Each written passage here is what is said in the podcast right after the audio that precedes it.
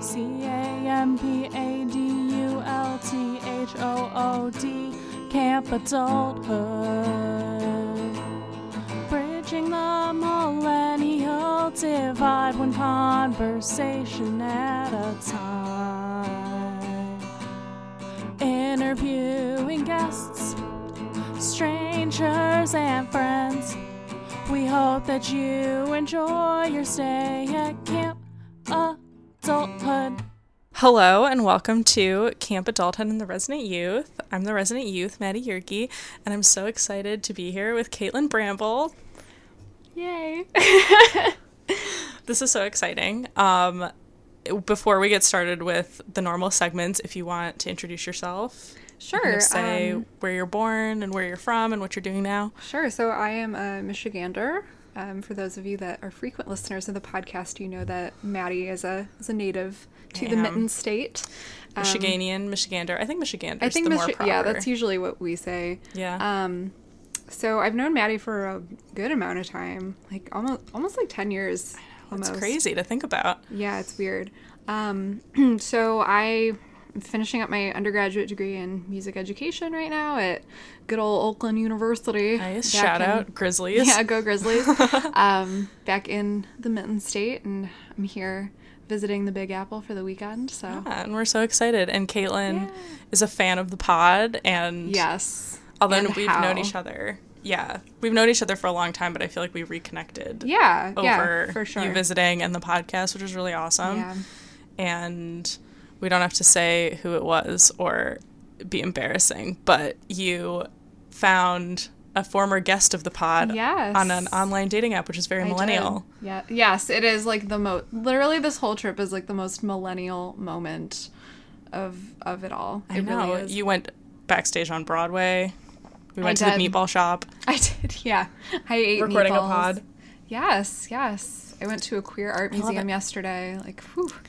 You're living that's like my dream. Like when I was growing up in Michigan, I was like, I just want to be one of those people that like goes to New York and is like, oh, I have to do press, and then I'm just gonna like go to lunch with my friends. You know, it's right, like so right. fun. Um, yeah.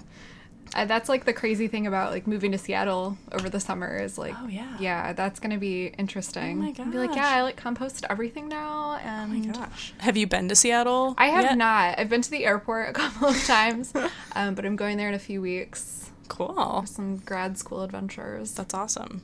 Cool. Well, Shay, co-host, who we're missing, I should have led with that. Shay is not here. Um, I don't know I'll if she's gonna dearly. like me saying this, but we can always cut it. But she is doing something very special with her boyfriend, Wow, meeting wow, part wow, of his family. So she, really we give her a pass. give her a pass. I love it. Um, all right. Well, we can dive into our millennial moments. Yes. Um, I can start this one. I'm trying to think of what my I want my millennial moment to be this week. I don't know. I guess it's really like I've I've talked a little bit about this on the pod. Like I've been looking for a new job, and I had an interview at a place this week that was like very millennial. It was a food kit company, so I'm putting the good vibes out on the air because they haven't gotten back to me about the in-person interview. I had a phone interview, and then I did like an Excel test online. Um, that was cool, but I haven't actually had an in-person interview yet. So I'm hoping like early next week they'll tell me yeah. if I got it or not. Um, so we'll see. But I'd basically be going from like a huge corporate bank to like a very, you know, millennial food Mm-hmm. service company. So Yeah. we'll see how that goes. Yeah. That'll be cool though. Because I, I mean, we were talking about it, and you're like, you know, I just want to like feel like I'm making more of an impact, and Yeah. and that's totally like a, a millennial thing to say, for sure. And that's like a great segue kind of into my millennial moment, Yeah. which is you know I just found out that I'll be moving uh, to the West Coast in a few months for graduate school um, to study museum studies, That's which so is cool. yeah, it's it's been such a wild ride, you know, like How did you? This is a two-part question, so you can answer whatever part of it. But Question, follow-up A, question. how how did you first start looking into Seattle, and what kind of drew you to there? And B, how did you kind of go from the music education to museum studies? Yeah, so that's a cool question, and um, was a question that I asked myself a lot while I was applying. I was like, "What am I doing? This doesn't Yeah. make any sense." But it makes a lot of sense. Um, so I've worked at a house museum in Michigan for the past like three years, and I found myself just really falling in love with the work, and and museums are so important in our society, you know. So I I started doing some research because I I was starting to realize as I was nearing now I'm student teaching, so I'm like nearing the end of my degree, and I realized I did not want to spend 30 years in the public schools, as magical as that would be. Yeah. Um. So that's It's a not, rough life being a music educator, Yes. especially. yeah, it is. It's a big commitment. Yes, it, it really is. Um, even K five, which is what I'm doing right now, it's a lot of a lot of time and a lot of. Um, it, it's one of those really emotionally taxing industries too. that- Yeah, you get very caught up in the kids and then they leave. yeah. It's There's it- always new people to get to know. Yes, definitely. And it's really hard to like with little people because they have so many feelings and they Yeah. change so much from kindergarten to 5th grade. So you really do get to know them and watch them grow as tiny humans.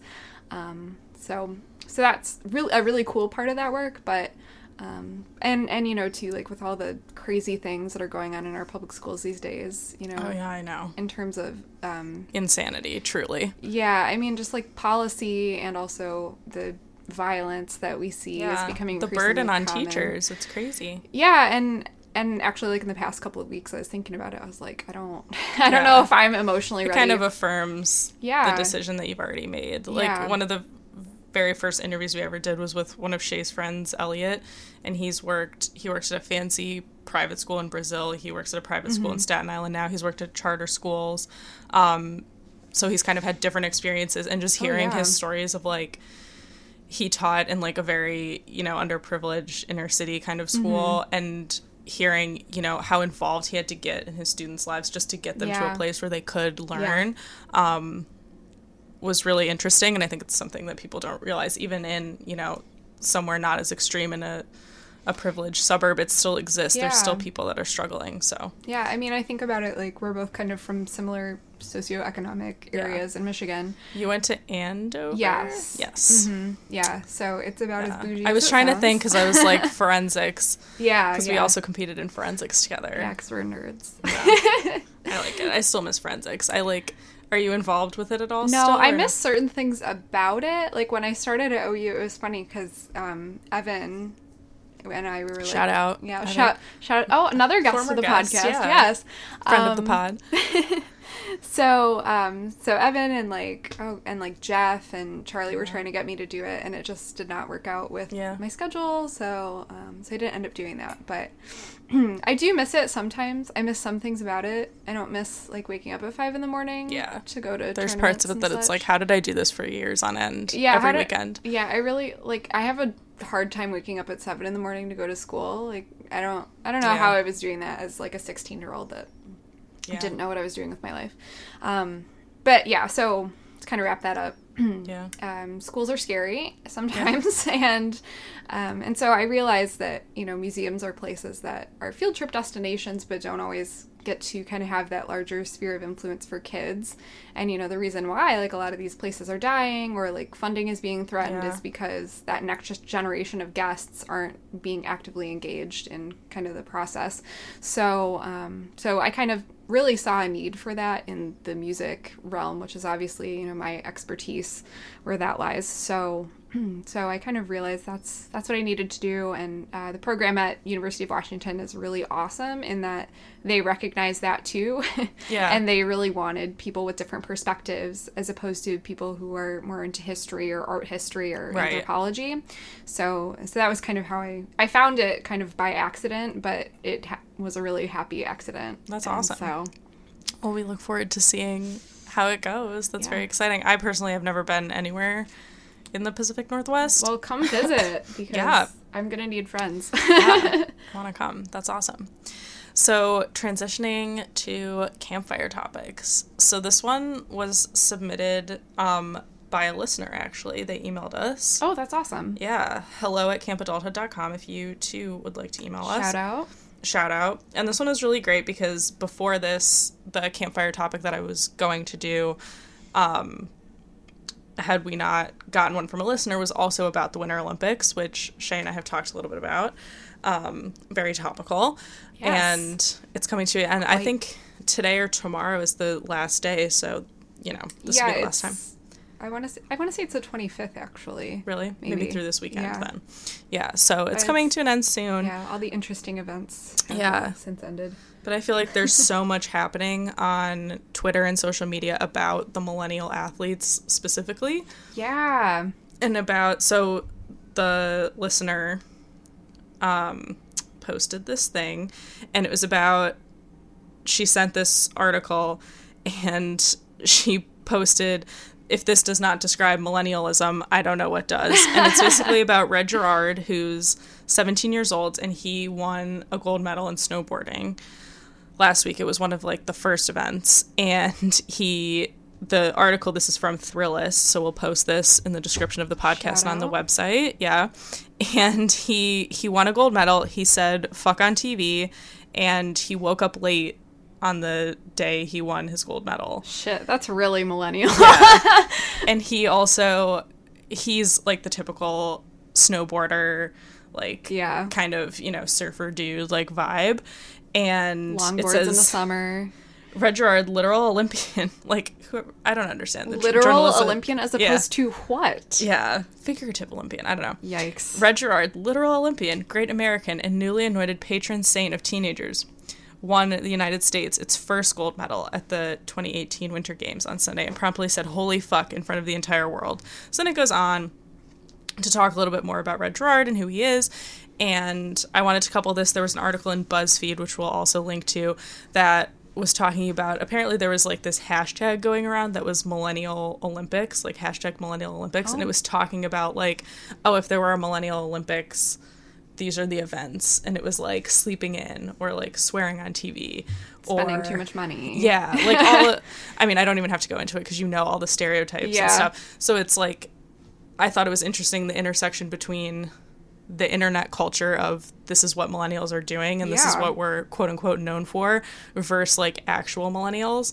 And I've also seen a lot of reporting about and just like funny things on Twitter of a lot of the older um, announcers and TV people are interviewing the younger athletes who Red Gerard is actually not a millennial. He's Gen Z. Yeah, I was gonna he's say. in high school. Yeah, he's really So, young. So yeah. I was thinking he would be like on the very Yeah, it's of kind of cuspy, or, but or Gen Z. yeah, I would probably consider him Gen Z. But um, you know, it's kind Like of Gen Z, are our, but acting in a very millennial context. yeah, and I think um, you know, it's interesting because Gen Z I think is kind of having a moment with the Parkland um, school shooting. Like I've seen a lot of things on the internet that are like, you know, people are really excited that these young people are activists, and I've seen like specifically people saying like Gen Z is the future. So it's almost as if millennials like we're all adults. Like you and I are the youngest Yeah. millennials, so it's like we're kind of almost passe, and we're already super adult at this point. Yeah, at the ripe old age of 22. I know. 23. I know, but like the like I mean, my body feels like it's about 85, I know. so. it's crazy but what i was going to say was these announcers at the olympics there a lot of the olympians like there's so much waiting around in the olympics even if you're Yes. competing mm-hmm. where you know you do your one minute event and then you're sitting there for hours waiting for everyone else and so a lot of these kids are on their phone and they're not being disrespectful in my mind because they're responding to tweets they're interacting with fans Yeah, They're- engaging with the world in a way that is, Right. you know, generationally appropriate. If you want to totally and so all these kids and i saw it again and again as i was watching the primetime coverage where these announcers would be like oh like we saw you were on your phone like what were you doing and he was like oh i was like going through twitter like i performed live in prime time and people were tweeting at me so i was responding to their tweets which to me seems totally logical and these Yeah. older people could not wrap their minds around it. So it's interesting to see um, red gerard and you know to me i think saying a swear word on television is like a non-event but i guess because it was nbc and it's such a big stage it's just to me i'm like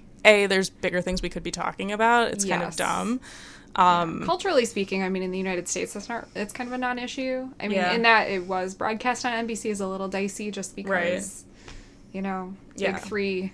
But news again, it's like but it's an emotional moment and that could have happened oh yeah, to someone who was you know older. Yeah, no, right? totally. And that's the other thing too is like Olympic athletes don't have a very long career anyhow, so you know, Right. and and now we're seeing too like a lot of them are become they're so young, like increasingly so. Like um Yeah. what's her name? Gabby Douglas was like 16 in her first Olympics.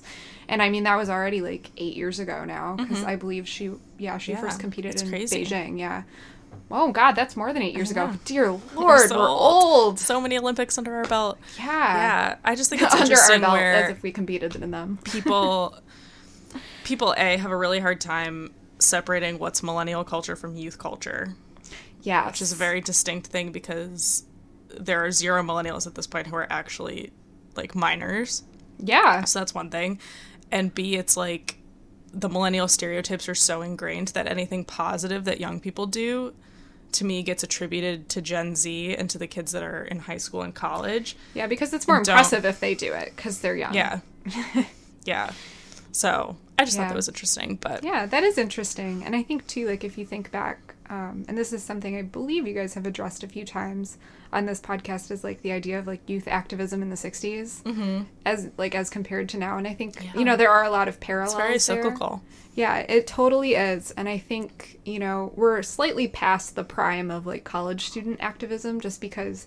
and I mean, this particular incident of school violence happens to kind of Yeah. fit a little more organically with Gen Z just because, you know, it happened in their kind of Right. area. But I think, you know, like if Virginia Tech would have happened in 2018, I kind of wonder if maybe we'd see something similar or like, yeah or just kind of. I think it's just I like the smart like these students know like they know how to get on television, they know how to call an audience on social media. Like I don't think millennials because we didn't have that. Yeah. You know, like I, I think about like myself at 16 or 17, and if something like that would have happened at my school, I don't know if I would have felt empowered enough or like would have really had the tools to Right. have been able to kind of make that happen. Yeah.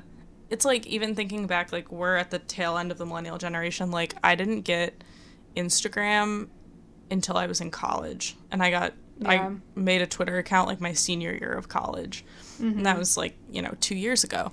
So Yeah, exactly. it's really, you know, I I didn't I had Facebook and yeah, that's really that the was about it. that I use. Yeah. I mean, I use Snapchat too, but yeah not quite to the extent that I'm on Facebook. And I and now I've been I'm told like by my students and stuff that Facebook is like Yeah. super old fashioned. I know And so, in some ways, that's nice as an educator because it's a lot less likely that I'll run into my students Yeah. on social media now, which is nice. Totally. But yeah it's like know, everyone has their new thing but yeah, I've just been reading about these students. Also, a lot of the students that have been super vocal, they all know each other from doing theater and like speech and debate, which is why they're so articulate. shocking. Yeah. but again, like not every school has that. Like it's very particular yeah, that they they feel comfortable. Sp- not everyone feels comfortable speaking on television, obvious for obvious reasons. Um, Mm-hmm. yeah, totally. and a lot of these kids do. So I think it's an interesting moment.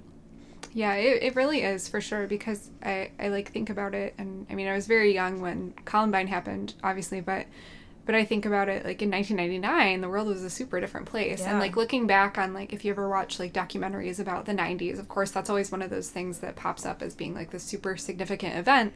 And the media coverage is so focused on like the perpetrators and then like parents who are speaking out for their kids that were killed, but Yeah, not a lot true. of not a lot of the coverage, at least like retrospectively and like in a historical kind of sense, that I've seen has really been focused on students. Yeah, that's a great point that I hadn't considered. Like, I I agree with you. Like Columbine, you have these vivid sort of portrayals in the media of the parental outrage, and then all of the like Yeah. swirling stuff with like the media and like where these kids listening to Marilyn Manson, which is like absurd. That that's you know I'm glad we've gotten past that in like Well, in some ways we have, some ways we haven't, though. but Yeah, but I've that's seen another episode. I mean, the kid that did like the Parkland shooting, like there's a lot of focus on like his ethno nationalism, but not a lot of focus on like what TV was he watching and like what music was he listening to. Oh, to. that's interesting. You know what I mean? 'cause I hadn't really picked up on that part of the of the narrative. Oh, yeah. I also just don't. He's like definitely a. Nazi. Ooh. sadly. Wow. That's what BuzzFeed told me. BuzzFeed News, Oh. where I got that. So Yeah. maybe I mean it's still soon, so Yeah. I don't want to speak out of turn. But I mean, there's a lot. Well, because I mean, a lot of the coverage that I had kind of noticed or kind of picked up on was the the idea of like his mental instability and like yeah, and that kind of stuff, but I hadn't Yeah. really. I mean, I had heard about it, but I guess I didn't really consider that as like being a really central part of that narrative, Yeah. which is weird because I think you're like, where are these people? Where are they lurking? That's what Well, freaks me out. I'm like, they're Instagram, everywhere. apparently. Yeah. yeah, yeah, that, and yeah. Wow. Again, whole other episode, but Yeah. but yeah, it's crazy. It's crazy to think that like these people are in our backyards and they're not as far away as we thought. No, they're everywhere. Yes. It's crazy.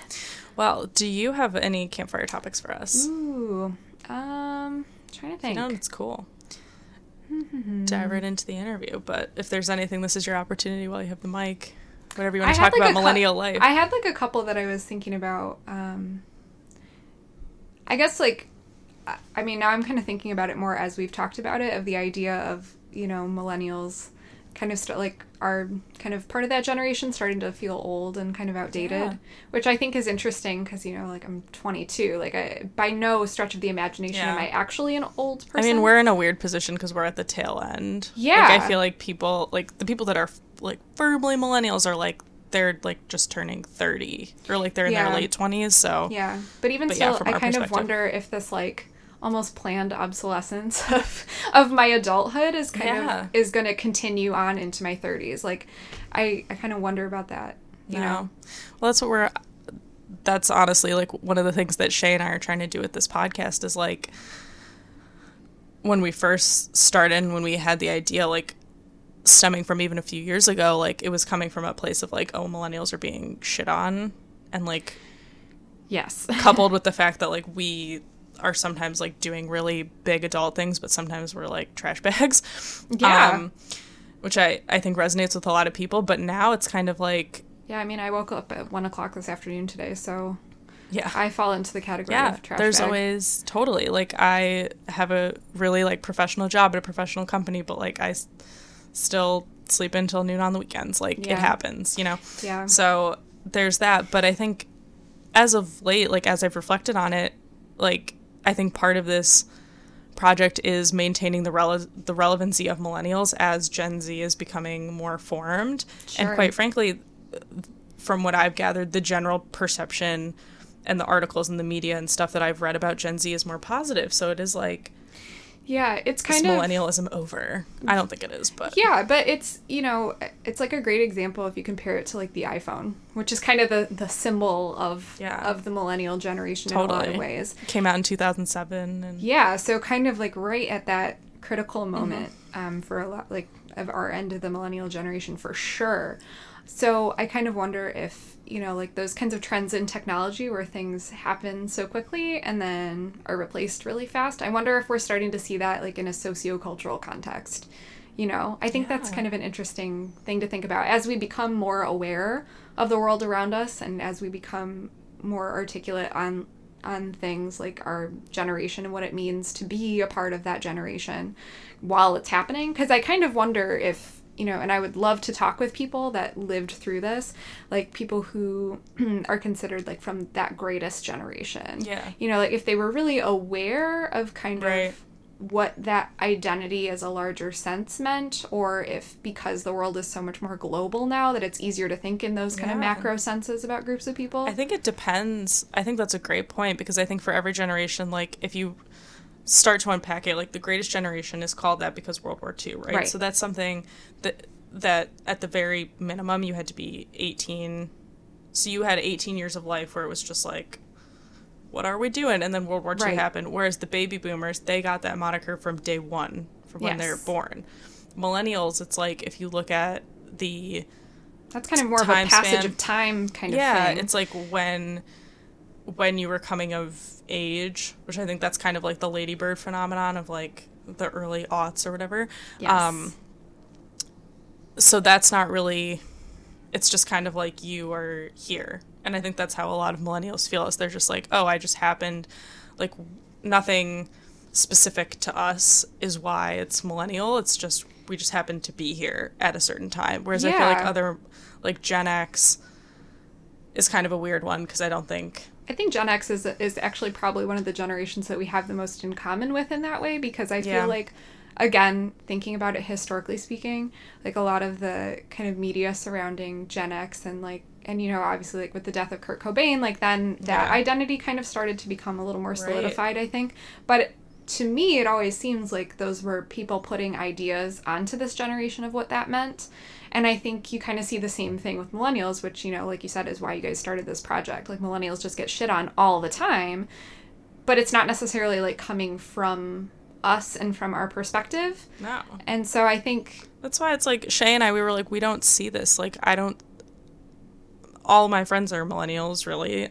And it's like, none of them are lazy. All of them are like working a bunch of jobs or in school or some combination thereof. Mm-hmm. They're all, they all have creative side hustles, you know? And Yeah. this, this isn't even, you know, I used to think like being in New York, I was like, oh, maybe my perception is skewed because I live in New York and it's like a big city and there's a lot going on. But then I started talking to people back home and it's like, no, it's it's really a widespread thing. Like, Yeah. we're not lazy and entitled. So I think that's one thing.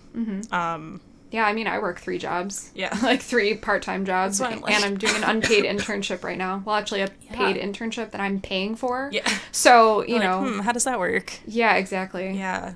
So, and I think one of my big uh, hills to die on is, you know, if if you're upset about the entitled mentality or the fact that millennials are maybe a little pickier about what they want to do, we're not just going to take the job that's just sitting in our neighborhood. Like, you're a great example. You're going to Seattle because that's where the program was. You're not just staying in Michigan just because that's like what's convenient to you. No, I mean, I could. Like, the, the Yeah. Detroit museum scene is awesome. And I, But there's no saying you might not return, you know? yeah, exactly. Because, like, a lot of my friends who are in the museum community all said to me, they were like, why do you want to go out of state for grad school? Like, it's going to be so hard if you come back.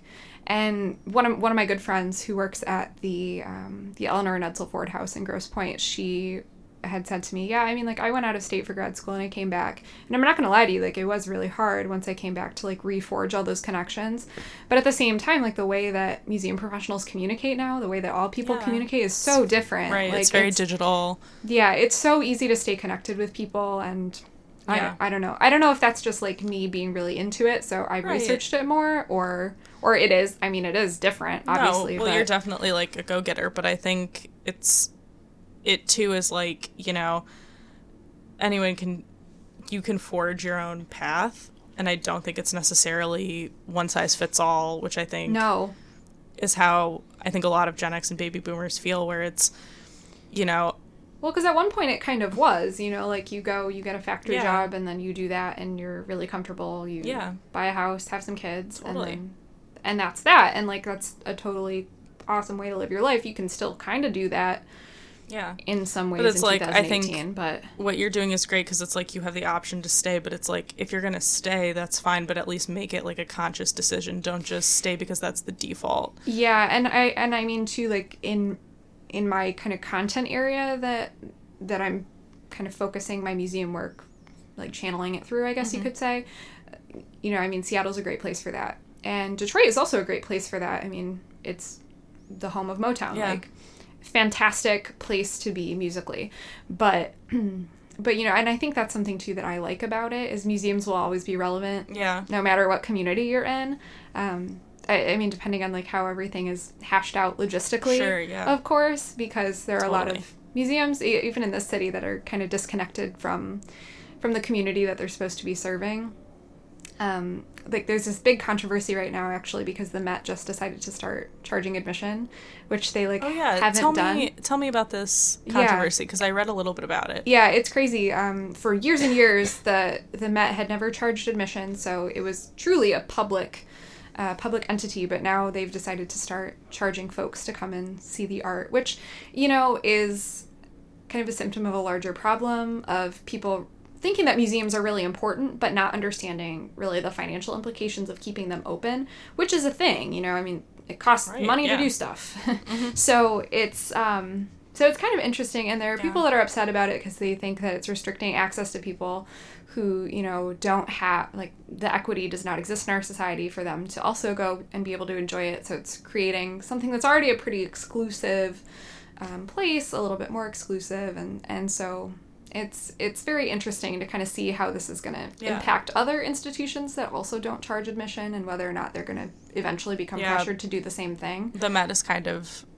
they're like they're like the Harvard of museums, really. Yeah. Like we've talked a lot about like what Harvard's doing with Greek life as an example. It's like they're the thought leaders. The Met is kind of the same way in the museum Yes. world. Mm-hmm. Yeah, it, yeah, it's crazy, and I mean, it, it's interesting too because it's like the Met and then all the different branches of the Smithsonian. I think in the Oh, United yeah. States are probably two really good examples of of those like huge Yeah. museums that everyone kind of looks to as an example. And the Smithsonian is Smithsonian is in an interesting position because they're located on the National Mall and like they have all kinds of federal funding and Mm-hmm. Protection. I was gonna way. say. Like So I, that's free as well. Yeah. but I th- it's museums are interesting because it's it's an intersection between so much corporate money, but Mm-hmm. also the public good. Yeah, and policy too. Policy is a huge deal there, and um, so museums are actually like super political. You Yeah. know, which I don't. I think a lot of people don't think about because they're like field trip destinations are like, oh, I have nothing to do on a Saturday afternoon. Like, let's go to the museum. But um, they really are like super political places if you think about it. Um, like you know the, the Smithsonian being a, a federal institution that receives federal funding, so you don't have to pay admission to go there. Like it's that's crazy. Or I'm even thinking about like the DIA. That's a big yeah, yeah, example of- exactly. they're actually charging people specific taxes from the community. Mm-hmm. Yeah. So it's almost I mean obviously any federal or state funding is obviously Yeah. coming from taxes, but to have it be so explicit that like really is that and I want to ask this question to you because I don't I'm not as connected to the the world as you are, but do you see a difference between what the Met's doing where it's like if you want to go you're going to pay versus what the DIA did where they're like everyone in the community is going to pay whether you want to use the service or not. Um, yes and no, because what's interesting about the DIA, um, for those of you not from the Detroit metro area, is that was like a tri county millage. So for Wayne, Oakland, and Macomb County, And DIA is in Detroit, which yeah, is in the, De- the Detroit Institute of Arts, yeah. Um, which actually, you know, now that I think about it, that's probably another like if we were to make a list of like top ten most important oh museums yeah, in the it's U.S. a fabulous museum. Yeah, um, It's great. if if you're familiar with the work of Diego Rivera, there's a whole courtyard where um, he did murals about um, the Detroit automotive industry, which are- really famous. And um, They also have great like traveling exhibits too. yes, yeah, they've they've been really they get good. some really good stuff. yeah, they've been really great in the past uh, like 15, 20 years about getting out in the community too, which is really cool. Um, their new director is also just really awesome and has been working super hard to get more involved in the community. Um, but but you know that that's kind of also a weird thing though, is because you know it was a tri county millage, so you pay taxes in order to you know cover the operating costs of the museum and things like that. And this happened sorry, because Detroit went bankrupt. Yes. Was kind of the impetus for this. Yes. So, um, so the city was no longer able to fund the museum. So, um, so what happened in the state government is they decided to do kind of this thing where they would just pass a millage, and so part of your the tax revenue would go towards keeping the museum open, um, but only for like the three counties in the immediate area of the city of Detroit. So so then what that means is then you get free admission if you live in any of those locations, but if you live anywhere outside of those three, you do still or out of state, obviously then you still have to pay admission.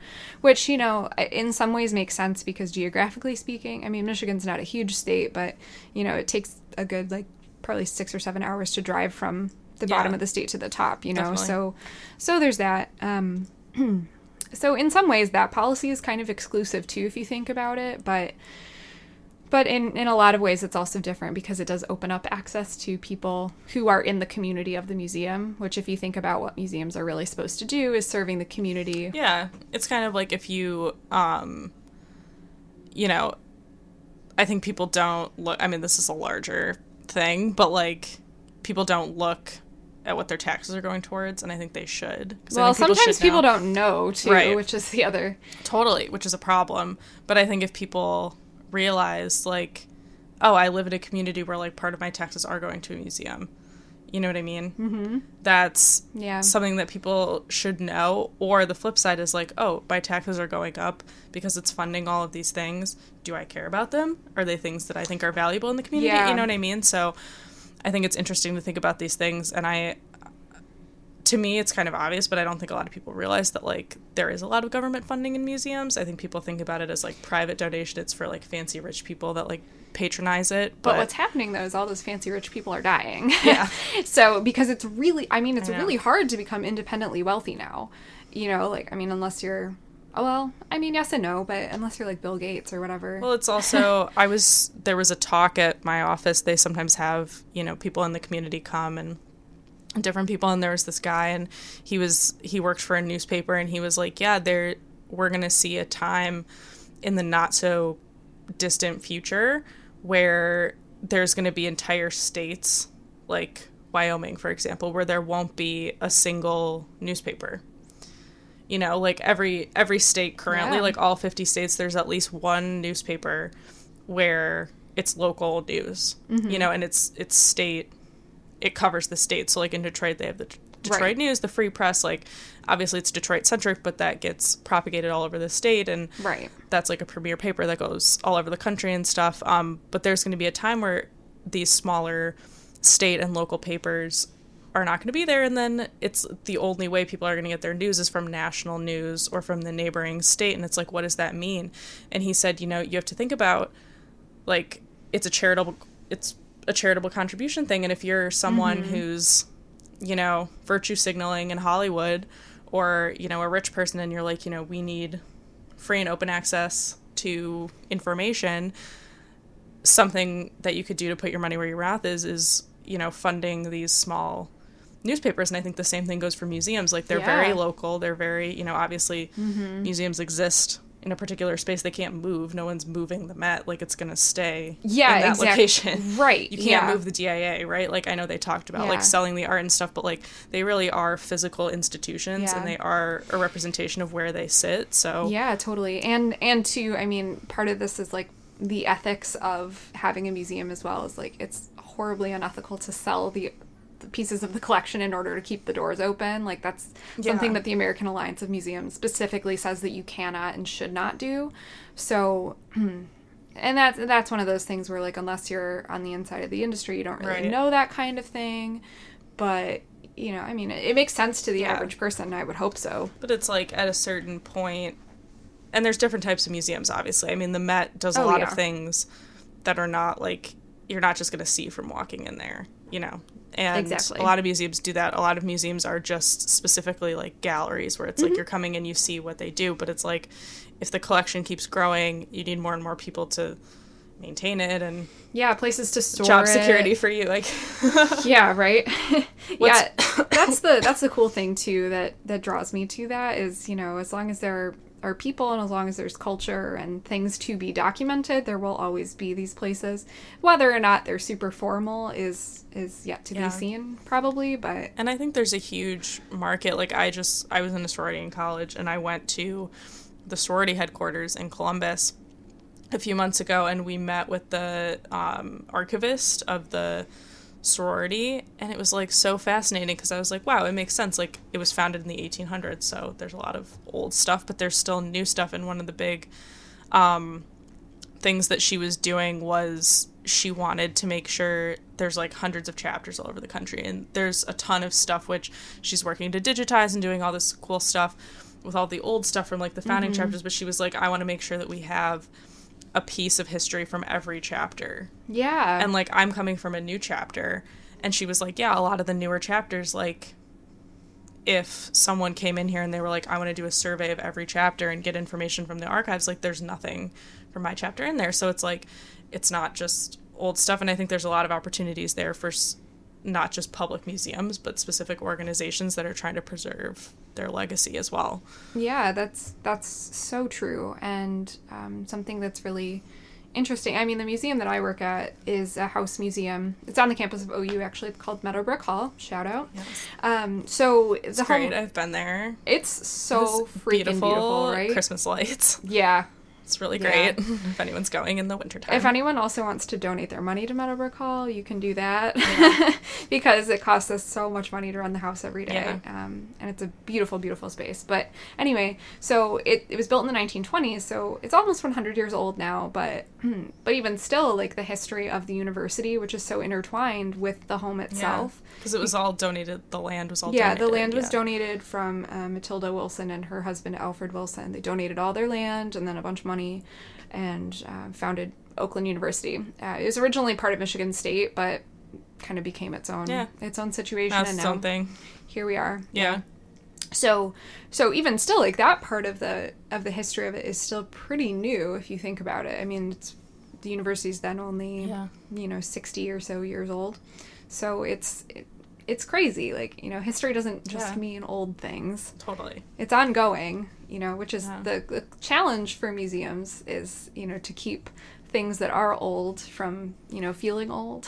Yeah. And also just like crumbling. Like I had a friend yeah, pres- preservation is a huge Yeah. issue. Oh my god. One of my um, sorority friends, this is a different thing, but she got an art history degree in college and then she she really wanted to be like an art restorer Mm-hmm. and she had to get a chemical engineering degree to be able to like Yeah. deal with the chemicals and stuff. So she was obviously those are two very different degrees, so she was doing that, but it's like insane the amount of detail. Yeah, that's really in art, interesting. hmm the chemicals involved. Yeah, definitely. And knowing like what kinds of uh, reactions chemicals have to like old pigments because you know a lot of paint that we use now is chemically and compositionally like so different. You know, we don't put lead in paint anymore and and other crazy crazy things, you know, like we have more synthetic pigments now than natural pigments, so they do tend to age differently, obviously. Yeah. So It's so crazy. What do you look forward to doing the most once you have your Woo, so degree. so my um my goal is obviously like in a more educational sector of museums. I really just want to bring, you know, what we do in the music classroom to museums and and vice versa because there's a lot of opportunity for connection between those two entities that doesn't always happen a Yeah. lot especially for for a music class like it's it, it's really hard to schedule field trips for students from a bunch of different classes for example because it's not like being a classroom teacher where you have like your 25 kids that you see every day and so planning a field trip is really easy because you all have the same schedule at the same time um, but for music teachers it's a little bit trickier so what I would really like to do is is find ways to create more of a digital presence for museums so that they can kind of travel a little bit more in the way that like the DIA tries to do. Um, although their programs are a little more physical, obviously, since they have like a giant trailer that they take around. Yeah. that we had actually come to Meadowbrook this winter, which was That's really very cool. cool, yeah. it was neat.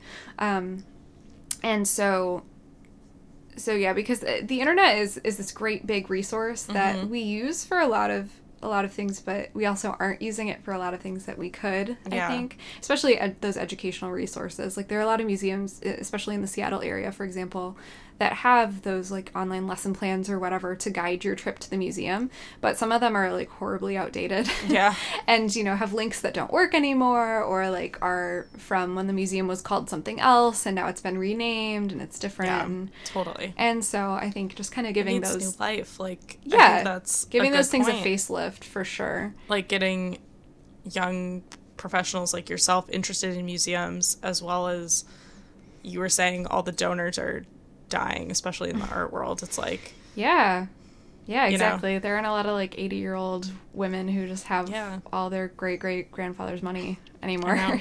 you know it's definitely a new era of having to be flexible. Yeah, I think. totally. And that's the that's the thing that I think is really unique about my position being a music educator because you know we have to kind of fly by the seat of our pants a lot and Yeah. and make something out of nothing a lot of times. So, so and that's another really unique challenge of museums being nonprofit um, organizations for the most part Yeah. is you know you have to raise every dollar that you spend so you do have to end up getting really creative and um, and I think that having that in an educational context is super helpful to what museums can and really should be doing but Totally. I could go I on that. and talk about that for No, years. I love that. I did not know before sitting down to interview you that you were doing museum stuff, and it's fascinating, and it's something that we haven't touched upon, and I think it is relevant for millennials because I think a lot of, especially you know, people like myself that live in a city, we all kind of pride ourselves on being cultured and you know engaging with the Yeah. community, but it's like if you're a you know making a point to like patronize when you can i know that's a big point that shay likes to make too you know obviously it's not accessible for everyone but if it is accessible for you and you can you know pay for your art don't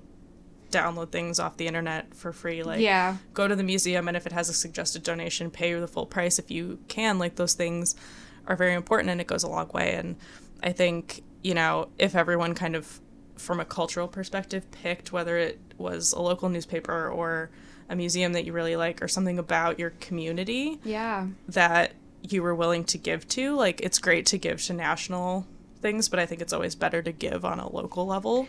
Yes, um, I went to a conference in Lansing this fall, and the one of the keynote speakers was the the kind of director of the Charles H. Wright Museum of African American History in Detroit. And Oh, she, that's a great museum. yes, it really well It done. really is. If you're in the Detroit area, definitely go check it out. It's really, really just a fantastic. Um, fantastic institution.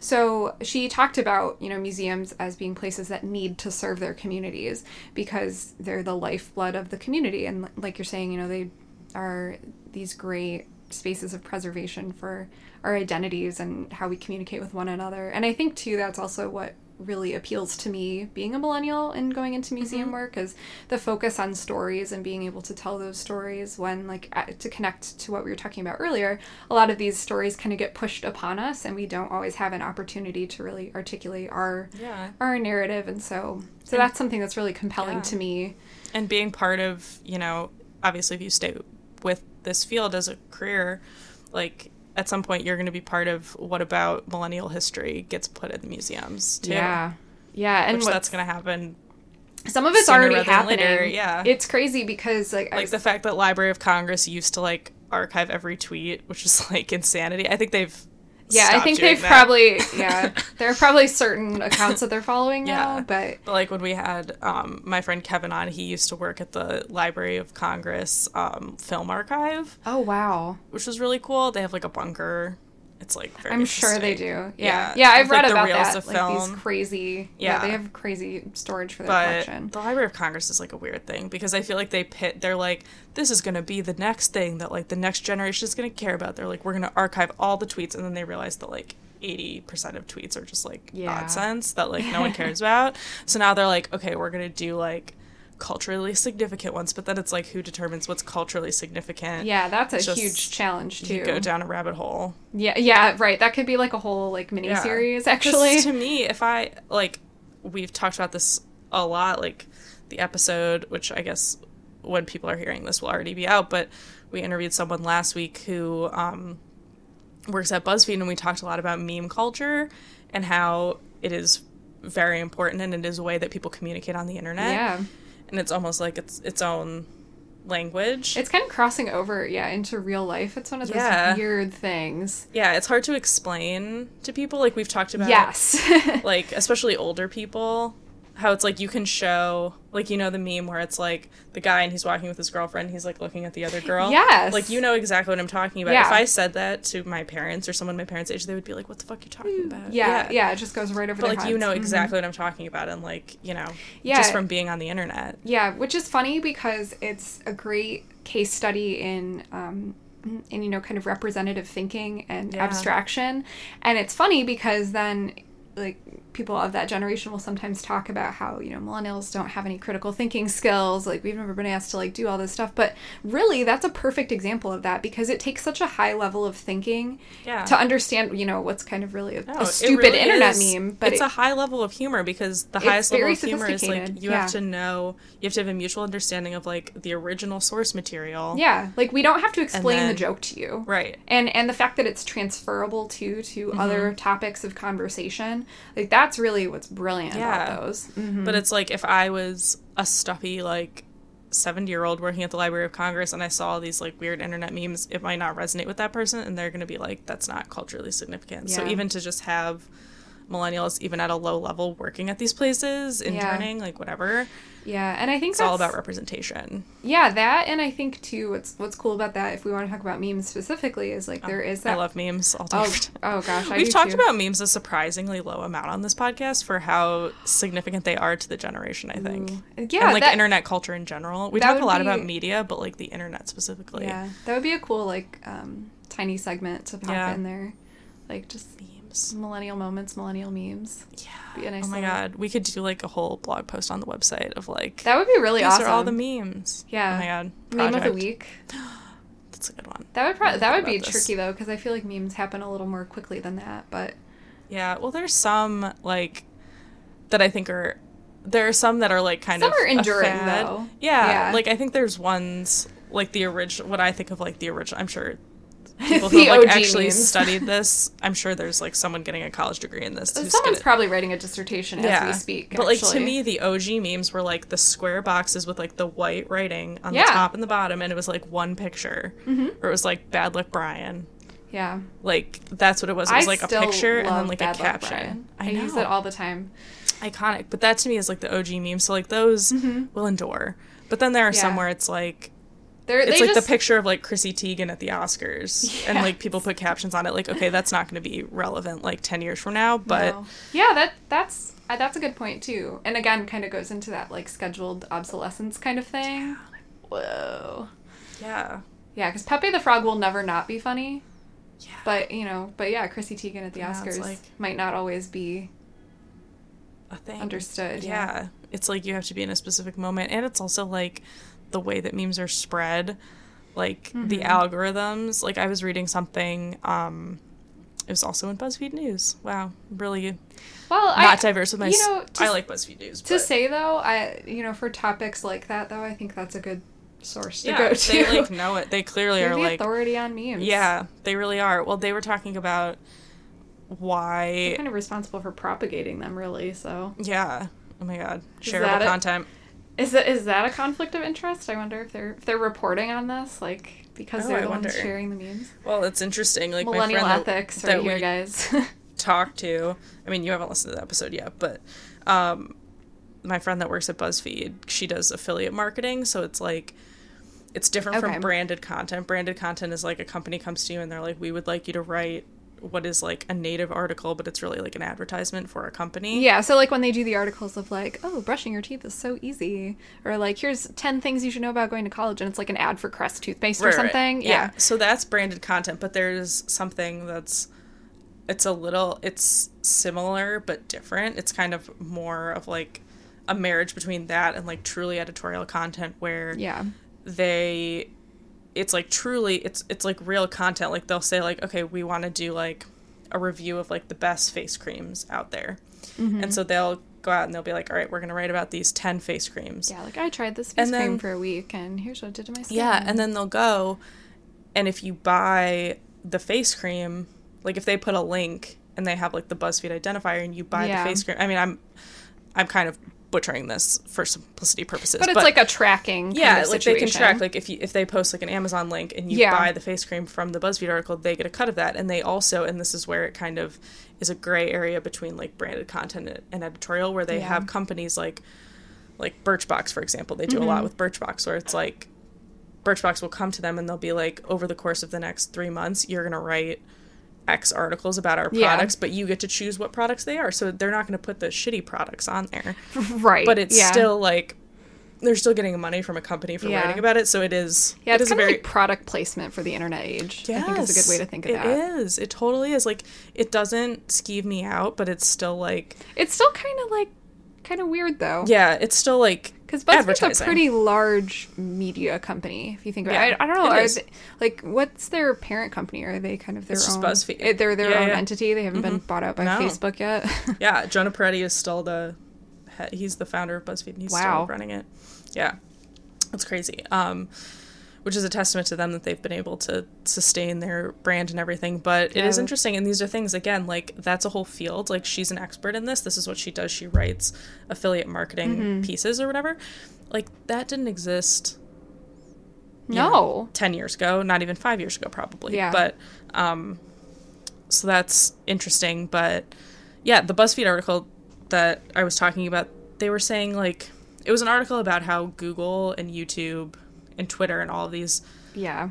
systems that supposedly have these like really great algorithms that if you Mm-hmm. if you type in something it's supposed to give you the most relevant search Yeah. results right and there was a situation with like going back to the most recent mass Yeah. shooting in Florida people in the moment like on day 1 day 2 they were trying to figure out what happened they were just trying to get basic information like Yeah. where did the shooting happen what's the latest you know mm-hmm. They were not trying to get like opinion pieces they were just trying to get No. like basic facts Yeah. and there were these like 4chan which like 4chan is a black box that like i know very little about I yeah, I haven't even like, like thought about 4chan existing but like- in a really long time. the people on there are smart and they know how the internet works and so Yeah. if you get a bunch of people to look at something on 4chan it'll go up in the google Right. search results and so that was happening like people were like gaming the system of google. And so there was a bunch of like quote unquote fake news at the top of the google search results that was just like bullshit whatever nonsense. Yeah. and it got reported by users to google. Like users were like sending this to google being like this is not right. Like you should take it down or whatever. And this has happened a lot of times to youtube and to twitter as well. Yeah. and they were saying, you know, why are savvy internet users policing these companies more than the companies are policing themselves? Like, don't you think they have people on the payroll who are like, if you were a Google, I would think it would be like 101 to have like some intern that you pay like $8 an hour just to like Google search like relevant things that are happening that day just to see what like the layperson would see. Yeah. But I think they think that maybe they're too smart for that and they don't need it. It's just an interesting thing of like how yeah. What we think of like as internet culture might just be like a spam bot from 4chan for a while and then it gets washed out with like the real mm-hmm. stuff. It's like very Yeah, I kind of wonder though, like in that in that realm though, if you're thinking about like how these things come to the top of the Google search results and then it takes so many people to report on it to be like, "Hey, this isn't right." Yeah. Because, you know, with anything you always need multiple eyes on something. So I wonder if it's really like it would kind of almost be impossible Yeah. for them to just have an intern sitting at a desk doing Right. that because if you think about it, like the, Well, the wonder- Google search results in like Topeka, Kansas, They're gonna be and different, And yeah. yeah, Detroit, for example, would probably be a little bit different based Yeah. on because people are searching for different things. You know, Mm-hmm. like people aren't really searching. Like, Totally. What do I do if a tumbleweed is in my tree? Yeah. In Detroit, but Well, like the in article- Kansas, they might be. Oh my god, totally. Well, Sorry the article was talking about they were like, you know, Google's had these like high profile blunders where they're like, okay, clearly fake news has come to the top, but it's Yeah. like that might be we might just be seeing the smallest amount, but really they're catching so much more yeah. that we don't see and we're like shitting on them for you know these really high profile things Yeah. but really they're catching like 99% of the shit Yeah. that like they should be catching because it really is just like being a responsible consumer of media. Yeah. Because you know, increasingly we're we're consumers. We're not Yeah. producing the media. We're just gonna no outside of this it all in. podcast which is not fake news no, it The is not fake of fake news. news. Well, I mean, tumbleweeds flying in trees. That was a little bit of some fake news. i'm sure that's happened I, it probably has. If there's anyone out there listening from Topeka, Kansas, and wants to write in about Yeah. that, here's your chance. hello at campadulthood.com shout, Shout out out. again it's great well I think this is a great time to head into the archery range of our rapid fire questions. Yeah. Oh my god, we were watching the biathlon, the winter biathlon at dinner. It's weird, weird sport. It's so interesting though, because then we researched the history on it, and it's really fascinating. Yeah, So I'll have to put a link Google to the. Wikipedia article For the biathlon, yeah, it is really interesting. But I'm also like, It's how? super weird, Why, but it's Why so are they lying cool. down? How is this safe? Because they're like, on, uh, if you are not familiar with this event, yeah, they're on skis, and it's like a, I don't know, it's, almost like, cross-country a, like a relay race kind of though, Yeah. because they have to like. They have to ski, have to ski. from one location to be shooting to another. So they're just like skiing down a mountain with like a I don't even know. Is it like a rifle or like what are gun. they shooting? it was an M twenty two. yeah, because we couldn't agree on what it was because they kind of almost look like crossbows too, but they are shooting Yeah, bullets. they were like a specific, It's like very bizarre. like sport gun. Like they looked Yeah, interesting, but they were shooting like real bullets for sure, Yeah. which was interesting. at So, real targets. anyways, archery range. Maybe we'll change the name of the segment to the winter biathlon. That would be great. and then you have to like ski. That's the segue. oh my god, Get some like skiing sound effects. we love it. Um, so just answer off the top of your head. Don't Right. think too much. Could be a top ten favorite. Doesn't have to be number one favorite. Cool. Um, favorite book. Favorite book? Ooh, uh, we were just talking about this, but Just Kids by Patti Smith. Oh, it's It's one of my faves. I love her. Have you read M Train? No, I haven't. It's good. It lives up to. It's different from Just Kids, but anything she writes is amazing. yeah, Uh, favorite musical artist. musical artist Prince, hands down. I have a Prince tattoo, so Really? Yeah. Oh my god. Yeah. You have to show me after this. oh, I will. That's great. um, favorite place you've visited outside of Michigan? Croatia. Oh, nice. Yeah. Dubrovnik, Split. Where'd you go? I was in Zagreb. Oh, nice. Yeah, my friends went to Dubrovnik the next day though. So I, Oh, I I've wanted to go back this summer, but it's probably not going to happen because I have to spend all my money moving out west. But Oh, lame. yeah, No, that's cool. but it's a beautiful country and the people are just fantastic, and the beer's really cheap. So All the above win-win. sounds great. Um, favorite year in elementary school? third grade. I love that. That's always a good one. Shay and I, we started asking that question because we were like, oh, we're interested. And most people say third or fourth grade. So I don't know what it is about that grade. I think third grade was really cool for me. I had like a super important experience that I vividly remember. Um, my third grade teacher, who was later my voice teacher in high school, she was a professional opera singer um, while she was teaching elementary school. And so we got to go see her in an opera. Oh my gosh, that's awesome. And it's that's funny such a good experience. I kind of hate opera now. Like I never want to perform it ever, but I have this deep appreciation for it. And so it was really cool to see like someone that I admired a lot as an educator, like also having the kind of creative side hustle. And so that was a really cool, that's awesome. cool thing. Favorite movie? Favorite movie, The Royal Tenenbaums, Oh, nice. Favorite television show? Mad Men. Classic. I approve of that. Uh, favorite childhood snack? This is still like a current favorite snack, but like trail mix, trail Ah, mix of any A variety. classic. Always I'm good. here for it. Outdoors, indoors. Yeah, Really, yeah. Trails can really happen all around. anywhere. So that's awesome. Well, thank you so much for agreeing to do this. Thank you for having me. Well, I kind of invited myself on the podcast. It's great. You would be. sup- I mean, hey, the best people to interview are the ones that are excited to be here because I've asked people and they've agreed to it, and then they're like, they get on the mic and they like don't know what it's about. Like you have a working oh, understanding yeah, that of like sucks. what podcasts are, Yeah. and And I, I just love this I one. love it. Yeah. That And- makes me so happy, and I'm happy that there's people that like it and are engaging with it and think it's an interesting topic and that want to come on and share their stories. So I thank you for that. Is there anything you want to plug or where people can find you, or do you want to be an international woman of mystery? Oh, oh, God. Well, uh, not to be an international woman of mystery, please no. Um, I mean, you can find me on Facebook. I'm not that hard to find. um, if you find a lot of pictures of me with a cat, then you you found me. Just send her a message so she knows you're not a spam bot. from 4chan. yeah. If you find her on Facebook. Or if you are a spam bot from 4chan, I would love That's to hear from you. fine, yeah. That's cool. I'm not, have an I'm not going to tell you how to live your life, but That's awesome. And you have a podcast. I do. It's kind of um it's sort of on hiatus right now, but you can find us it's super ratchet. It's on podcast.com. I love it. Um, there's actually two of them. So I did one that was kind of a solo adventure. I did this weird thing where I listened to Pinkerton by Weezer. oh yes, I saw for that like on Facebook. I have to listen week. to that. Oh my gosh. There are, there are only 3 episodes on it and I I love I- stuff like that that are like project podcasts because yeah, it was you go down um, some weird rabbit holes and it's amazing. You really do, and it was cool because I I found myself like I got into this Facebook group. It's called Weezer shit posting, which is like shout out. It's so great. if you've ever like wanted to find a cool community on on the internet, Weezer fans are where it's at because love that. everybody's super weird and like it's just awesome.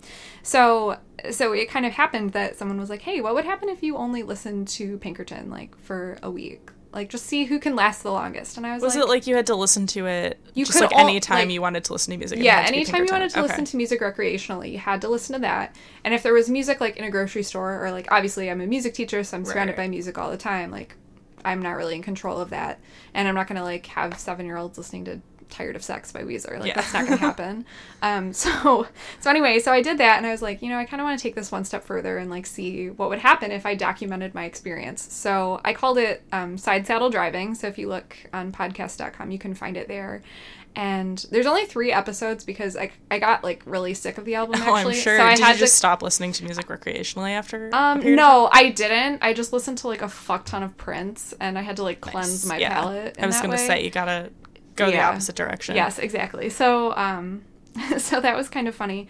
But um but yeah, it was a cool project and I I have some loose ends that I want to tie up with that. So stay tuned for some Awesome. updates on that. And then I have another podcast um, with a dear friend of mine, Emily Myers, who is a magical Shout soul. out to Emily. Yeah, shout out to Emily. She's the light of my life. Um, so we have this podcast. It's like a virtual book club kind of thing, and it's called the Bramble and Myers Radio Hour. So you can also find that on podcast.com. and on Facebook at the Brambles Bramble and Myers. That's our page name. Cool. Awesome. Well, thank you so much for being here. This is Thanks great. for having me. Yay. Thanks for listening. Camp Adulthood is hosted by Maddie Yergi, Resident Youth, and Shay Keats, Camp Adulthood. We are produced by Jenny Mayfield, and this episode was recorded in Maddie's living room. You can find us on social media at camp underscore adulthood. You can email us hello at campadulthood.com, and you can visit us at campadulthood.com. Please also find on our website there are links to our Patreon page where you can be a subscriber, and there are many cool prizes. Thanks, campers. We hope that you enjoy your stay at Camp Adulthood.